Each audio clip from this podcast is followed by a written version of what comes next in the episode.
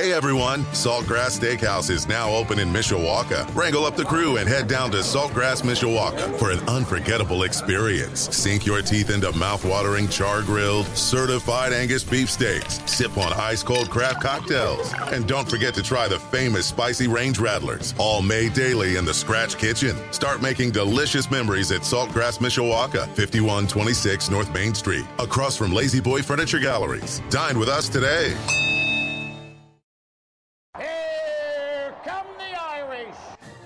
Dame football coverage continues now. And a diving catch by Notre Dame, Benjamin Morrison. Three interceptions on the day. Budweiser's weekday sports beat. Intercepted on the 45 yard line. Tariq Bracy.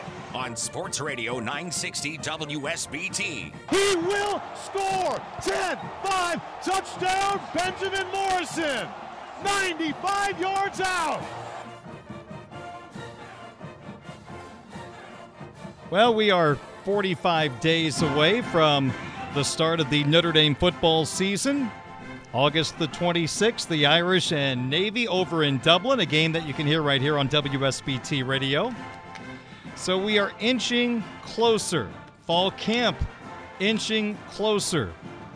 But we still have plenty to talk about. We've got Tyler Horka joining me, the Fighting Irish football beat reporter at Blue and Gold Illustrated. Please check out his work at blueandgold.com. I've been distracted during the commercial break listening to Tyler's colleagues at Blue and Gold, Mike Singer, Tim Hyde, talking to, I think, is it one of the top guys for On3 recruiting? Is it Charles Power? Is that a good way to label him, Tyler? Yeah, director of scouting, I think it is. So if there's a prospective player in the high school ranks right now, he knows about him. He can tell you about him. I'm impressed. I, I really got locked into their conversation, almost forgot to call you. So that's a good sign, good content. and you can check out, of course, a lot of video content on the Blue and Gold YouTube channel, including each week Mike and I having a Notre Dame football recruiting conversation on the Blue and Gold YouTube channel. All right. Well, away we go with our own conversation without any video involved.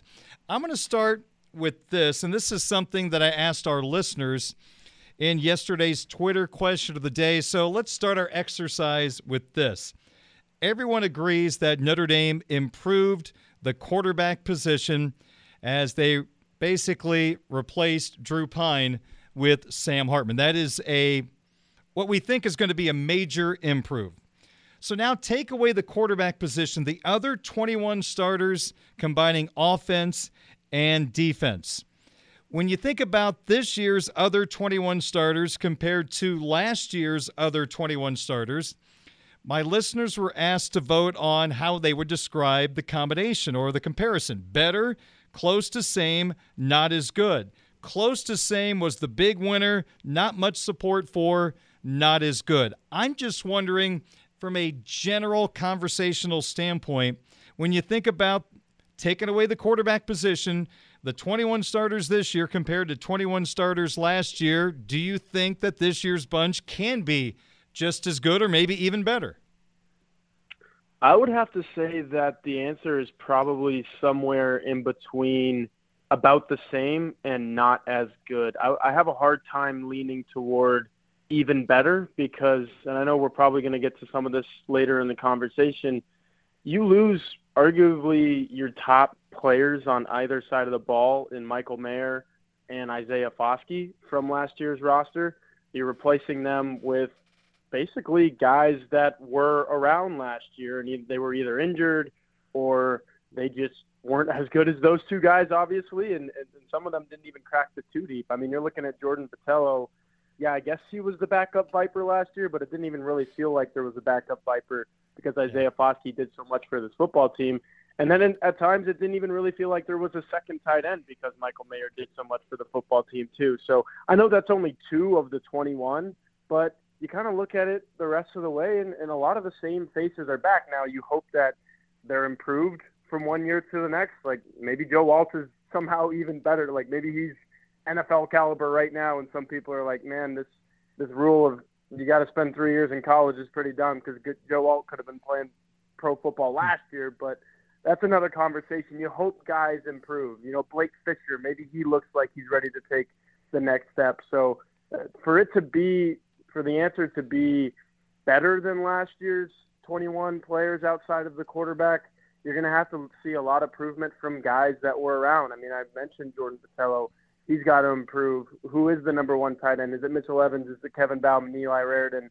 Uh, one of those guys, or, or one of the other three scholarship tight ends. There's going to be a whole have to be a whole lot of improvement, and then uh, on defense especially because you you've got the same three graduate student linebackers back. Are they lit, quite literally the same? Uh, can they get better, or, or are they even going to be a little worse? I don't know. It, it's an interesting question. I'm glad you posed it. I'm glad you gave me the answers because I kind of lean with either about the same or a little worse. It, it's hard for me to say that they're going to be better, but the caveat in that is how much better does Sam Hartman make the team? Mm-hmm. Because all the, that automatically can improve the record right there. Well, I love the way you framed your answer. I'm with you. I'm in that category of somewhere in between, close to the same and not as good. You lost, as you documented, two impact high end players in Foskey and Mayer that are going to be very difficult to simulate. And I don't think we can forget the Ademilolas played key snaps for this football mm-hmm. team. So defensive line, safety, and let me know how good the offensive guards are going to be and how that chemistry builds quickly yeah. with the O line. If those things are all okay, then I flip to the better category. But that's a pretty big laundry list. But as I've always talked about, a quarterback like Sam Hartman can cover up a lot of warts on a football team like Brady Quinn did about 20 years ago for this Fighting Irish football team. Two teams that made the BCS that outside of Brady, I'm not sure they were BCS caliber. Yeah.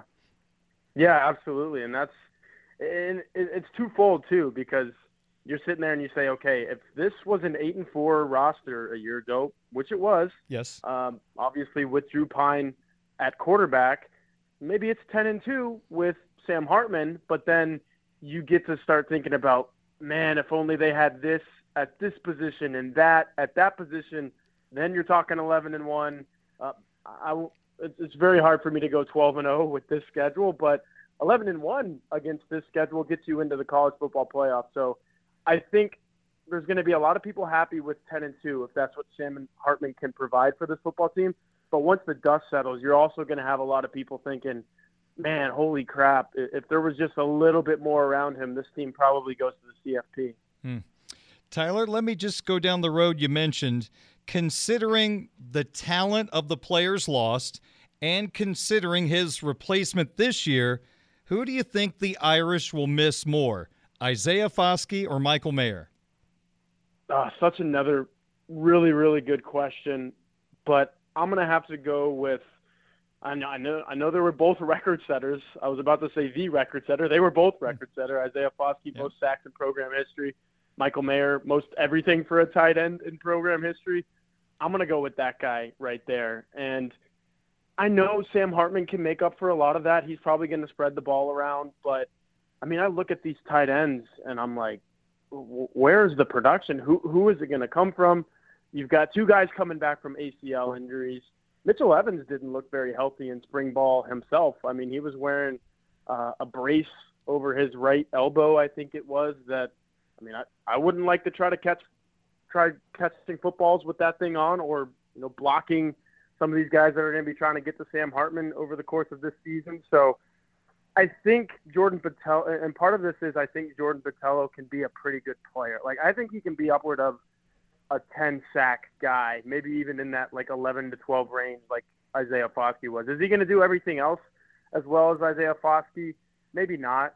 He might not be able to stay on the field for as many snaps as Foskey did and, and really grade out well in some of those metrics. But I just look at a tight end who was a Mackey finalist, probably should have won that award. I mean, there were so many people saying he was the best tight end in college football. I don't think there were a lot of people saying Isaiah Foskey was the best rush end in college football. So I look at that and, and I say, man, you lose a guy like Michael Mayer, that's going to be really hard to overcome just because of who he was. And then, like I said, his replacements, there's going to have to be someone to step up. I don't see a Jordan Botelho in that group. And I know Jordan Botelho has to step up himself, but uh, I kind of feel a little bit more comfortable with Botelho starting as opposed to a Mitchell Evans or a Kevin Bauman or, or one of those two sophomores. Tyler Horka, my guest, the Notre Dame football beat reporter, Blue and Gold Illustrated, blueandgold.com. See, I'm going to dance back to our original conversation and just add on to your comments. When you think about last year's team, and I think there is still an outside chance those starters might be a little bit better overall than this year's starters. Time will tell. But if you put Sam Hartman on last year's team, I think they're sitting there with Alabama trying to see if they could get into the college football playoff. I'll even go so far to say they might have given Ohio State more of a tussle because you're not just sitting mm-hmm. back playing run, run, pass, punt, and field position against Ohio State. You can attack the Buckeyes with a guy like Sam Hartman. Am I crazy? I would kind of flip. You're not crazy. I would kind of flip that conversation. If Notre Dame comes into the season opener with a gunslinger at quarterback, and I, I mean Marcus Freeman's quotes were out there in public. Ryan Day heard them. Sure. When Freeman said, "Yeah, we're going to have to kind of attack this game a little differently. We don't want to get to, into a shootout with these guys. We want to possess the ball, yada yada yada." I think Ohio State heard that and kind of adjusted its game plan and said, "Okay, yeah, we can play ball possession game too." And Ohio State ended up winning the possession time. I think it was like 33 minutes to 27 minutes, which I mean, every time you tack on something beyond the halfway point there, it gets pretty significant. So I'm not sure Notre Dame went to shootout or anything against Ohio State, but I think they could have caught USC at a vulnerable time with the Trojans looking ahead to a rematch against Utah, which they ultimately lost. And I think I guess Caleb Williams wasn't quite banged up yet in that Notre Dame game. I, I know he was running all over the place, but I don't think he was 100% with the ankle or whatever it was. So I think maybe they would have beaten USC and then taking care of uh, Marshall and Stanford, obviously, with, with the Ohio State loss there. Notre Dame might have been an 11-1 team with Sam Hartman last year. I, I know I could say pretty dang confidently that they definitely would have been at least 10 and 2. Yes. I mean, you only need to protect the ball a little bit better and, and score maybe one more touchdown against Marshall, and then you literally only need four more points against Stanford. With Sam Hartman, they're winning those games, and yeah, I, I don't think you're crazy to say that they would have contended with an Ohio State or a USC or both with a quarterback like Hartman. All right, let's talk about this year's team now a little bit more in depthly. On the offensive side of the football, as we are probably around two weeks away from the start of fall camp. In your opinion, Tyler, what is the most important fall camp offensive position competition we need to watch out for? Yeah, it's. I know when you hear position battle, you think, okay, two guys, same position. Let's see what these guys can do. Who's going to be the starter? And you think one position only, but you kind of alluded to it a little bit earlier in the conversation.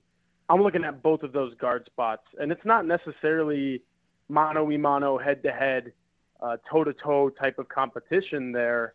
I'm just looking for two guys to, to just win the job and solidify. I mean, Notre, the last thing Notre Dame wants, last thing Sam Hartman, Gerad Parker, Marcus Freeman, all of these guys want is not not knowing who's going to start at those two spots. Say I don't know, mid September, a week before that Ohio State game on September 23rd. You want those spots to be solidified. And I think a lot of that is going to come here in fall camp. Now, obviously, it's Andrew Kristofic and Billy Schrauth who kind of have uh, their nose out in front of the pack for those two spots, the two guard spots on offense. But uh, I don't know. Maybe there's a surprise. Maybe it, Rocco Spindler comes out of nowhere, or Michael Carmody, or you know, Pat Coogan, any one of these guys. I don't know who it's going to be, but it needs to be somebody. And Gerad Parker needs to find out who that is because, I mean, there, there are teams on this schedule that will attack the interior of the offensive line. And I mean, they could bring Zeke Correll down with them too because uh, combo blocking is such a big part of this game. And if those three guys in the middle are not on the same page, it's going to be. I mean, we talk about this Notre Dame offense and what it can be with Sam Hartman at the controls it could get pretty ugly in a minute too. We've seen that at Wake Forest with Hartman. So um, not necessarily one position battle, but I have both of my eyes glued to those offensive guards. I don't know if you're a fan of Phil Steele's college football preview, but I found it very interesting he lists the top draft eligible players. So if you're eligible for the draft, he ranks all the players by position. The top 40 offensive guards in the country. Do you know who he has at 26? Rocco Spindler. Oh, geez. Isn't that something? I don't know. How, yeah, I don't know. I, and that's the kind of thing that just like incites our message board to say, "Hey, look at this! Why, why is he not playing?" Uh, I don't know. Maybe Phil Steele knows something that I don't. Now, look, he had a really good blue gold game. I was actually really impressed. I mean, we got to see five, six practices before that where it just he kind of looked like the same guy that was trying to scratch the surface for playing time but wasn't getting there. So maybe Phil Steele is ahead of his time and Rocco Spindler is the starter at some point this season. There's a lot of people that root for Notre Dame that would love that, but I mean, it's one thing to say, okay, yeah, now he's starting because Notre Dame didn't have anything else at the position. It's another to say, okay, he's earned this. He's going to be really good. Obviously, Notre Dame wants it to be the latter, and, and if that does happen, hey, man, I wouldn't even call him a late bloomer at this point. Some guys don't start until they're juniors. You know, that's the way it used to be in college football. And at some sometimes at some positions, it's still that way. Offensive line definitely leans more that way than any other position too. All right, for the folks on your message boards that see Spindler ranked on this Steele list and why isn't he playing? let's just look at the opposite side of the coin. Draft eligible players at quarterback. Sam Hartman is number 28.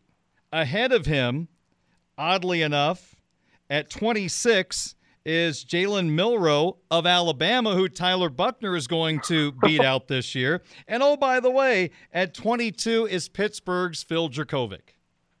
Oh wow! Does that yeah, give you a headache? Board mania. no, that's message board mania right there. And look, I'm not an NFL draft junkie by any means. Uh, you know, my former colleague Patrick Engel loved it a whole lot more than I did. We're, we sent him to the combine, and he did all that stuff for us. So hopefully Jack Soble likes to do that too, because I'd be more than happy for him to be the guy that goes down to Indy. But I do know that 28 quarterbacks do not get drafted in every single draft no, class, sir. and there are a lot of people saying that Hartman is, you know, fringe draftable territory. So for him to be way down at 28, that's surprising. That's that's mid-July fodder right there mm, at its mm. finest. No doubt. All right, on defensive side of the equation, most important fall camp defensive position battle to watch closely? Yeah, I'm going to kind of take this the same direction that I did with the offense and look at two spots, two very similar spots uh, strong safety and free safety. I mean, there's kind of a hodgepodge group of guys there, some returners, uh, obviously some transfers in. Is Thomas Harper going to play safety? How good is Antonio Carter coming from the FCS ranks? Uh, Houston, or not Houston Griffiths, but DJ Brown is back for graduate season. Uh, Ramon Henderson and Xavier Watts. Somehow those guys are seniors already, and it feels like just yesterday we were talking about them as like up up and coming sophomores making position switches. They were the future of the position. You're sitting here a couple of years later, and you're trying to convince yourself of that still. Like, yeah, Xavier Watts is going to be really, really good, and you've seen flashes. You know, sideline to sideline, very good tackler. Uh, and Ramon Henderson has all this athleticism, but man, we're talking about a Notre Dame secondary that ranked next to dead last in passes broken up last year. I mean, they need to close on the football. They need to find some guys that can just be really over the top defensive stoppers back there, especially with some of these offenses that are on the schedule. So, uh, as we sit here today on July 12th or whatever it is, I'm not really confident in who are those two starting guys. I mean, you could give it to DJ Brown because he's a fifth year guy and say, all right, we're going to have you on the field until you make us take you off or you make us keep you on. But, you know, maybe it is Antonio Carter coming in or maybe Thomas Harper. You leave Clarence Lewis at the nickel and Thomas Harper is so good at safety that mm. you say, all right, you know, this is your spot. I don't know. Uh, it, it feels the same way with the uh, with the offense. That's kind of the hole for me on defense. I mean, we can have a whole nother conversation about the depth on the defensive line or the graduate linebackers and if they're going to be surpassed by some of these younger guys. But at the end of the day, you have to have a couple of really premier guys on the back end at safety. I'm not sure if Notre Dame has that right now. All right, real quick, early enrollee freshmen. We're not counting them. Give me a freshman who will see in a Notre Dame helmet for the first time when fall camp gets underway that you're really interested in seeing. Yeah, I just mentioned the defensive line and what Notre Dame may or may not have there. I kind of like Brennan Vernon. Uh, you know, he's a Midwest kid, really highly ranked. Um, you know, defensive linemen aren't really accustomed to coming in and playing right away, but maybe he's walking into a situation where he can do that and impress Al Washington and at least get some reps, you know, that aren't special teams right away. So I think he's a big kid, a competitive kid. And, you know, everything I've read from Mike Singer's interviews with him and just some things that he's done in the media, really love his attitude. And you need to, if you're going to play defensive line at co- in college football, especially at a place like Notre Dame, you need to have that type of uh, edgy, competitive attitude. I think he has it. Uh, and, and like you said, I'm really excited to see what he looks like in a Notre Dame uniform for the first time. All right, tell us about blueandgold.com and why Irish fans should check out your website tonight and moving forward. Yeah, I think I finally got all of my Jack Swarbrick interview stuff up. It's been uh, two weeks to the day, I think, since I interviewed him, and that was a great interview. Got upward of eight to ten articles from that, and uh, we're also starting to roll out some of our uh, 160-page preview magazine content that uh, started arriving in mailboxes earlier this month. That stuff is starting to roll out online. a couple of really good articles on Marcus Freeman on there today, and then some really good player feature stuff coming in the next week or so. So uh, a lot of really good stuff there. And like you said, we're only a couple weeks away from fall camp. So as soon as that starts at the end of the month, blueandgold.com is going to be the place to be for just wall to wall, everyday coverage of what the uh, Irish look like about a month ahead of the season. Very good. He's Tyler Horka, the Notre Dame football beat reporter, Blue and Gold Illustrated, blueandgold.com. I'm actually on vacation next week to recharge the battery, so how about we do it again in two weeks? All right, yeah, I think we'll have some actual football to talk about at that point. That'll be exciting. Looking forward to that. All right, Tyler, we'll talk to you then. Really appreciate your time as always. All right, enjoy your vacation, Darin. Thanks. I will try. Thank you very much. Tyler Horka, Notre Dame football beat reporter, Blue and Gold Illustrated, blueandgold.com. His take on some of the storylines heading to fall camp for Marcus Freeman's Fighting Irish football team. Hope you enjoyed that conversation. 628 is our time. We'll keep Sports Beat rolling on this Wednesday evening next on your home of the Fighting Irish Sports Radio 960 WSBT. Hey everyone, Saltgrass Steakhouse is now open in Mishawaka. Wrangle up the crew and head down to Saltgrass Mishawaka for an unforgettable experience. Sink your teeth into mouth-watering char-grilled, certified Angus beef steaks. Sip on ice-cold craft cocktails. And don't forget to try the famous spicy range rattlers, all made daily in the Scratch Kitchen. Start making delicious memories at Saltgrass Mishawaka, 5126 North Main Street, across from La-Z-Boy Furniture Galleries. Dine with us today.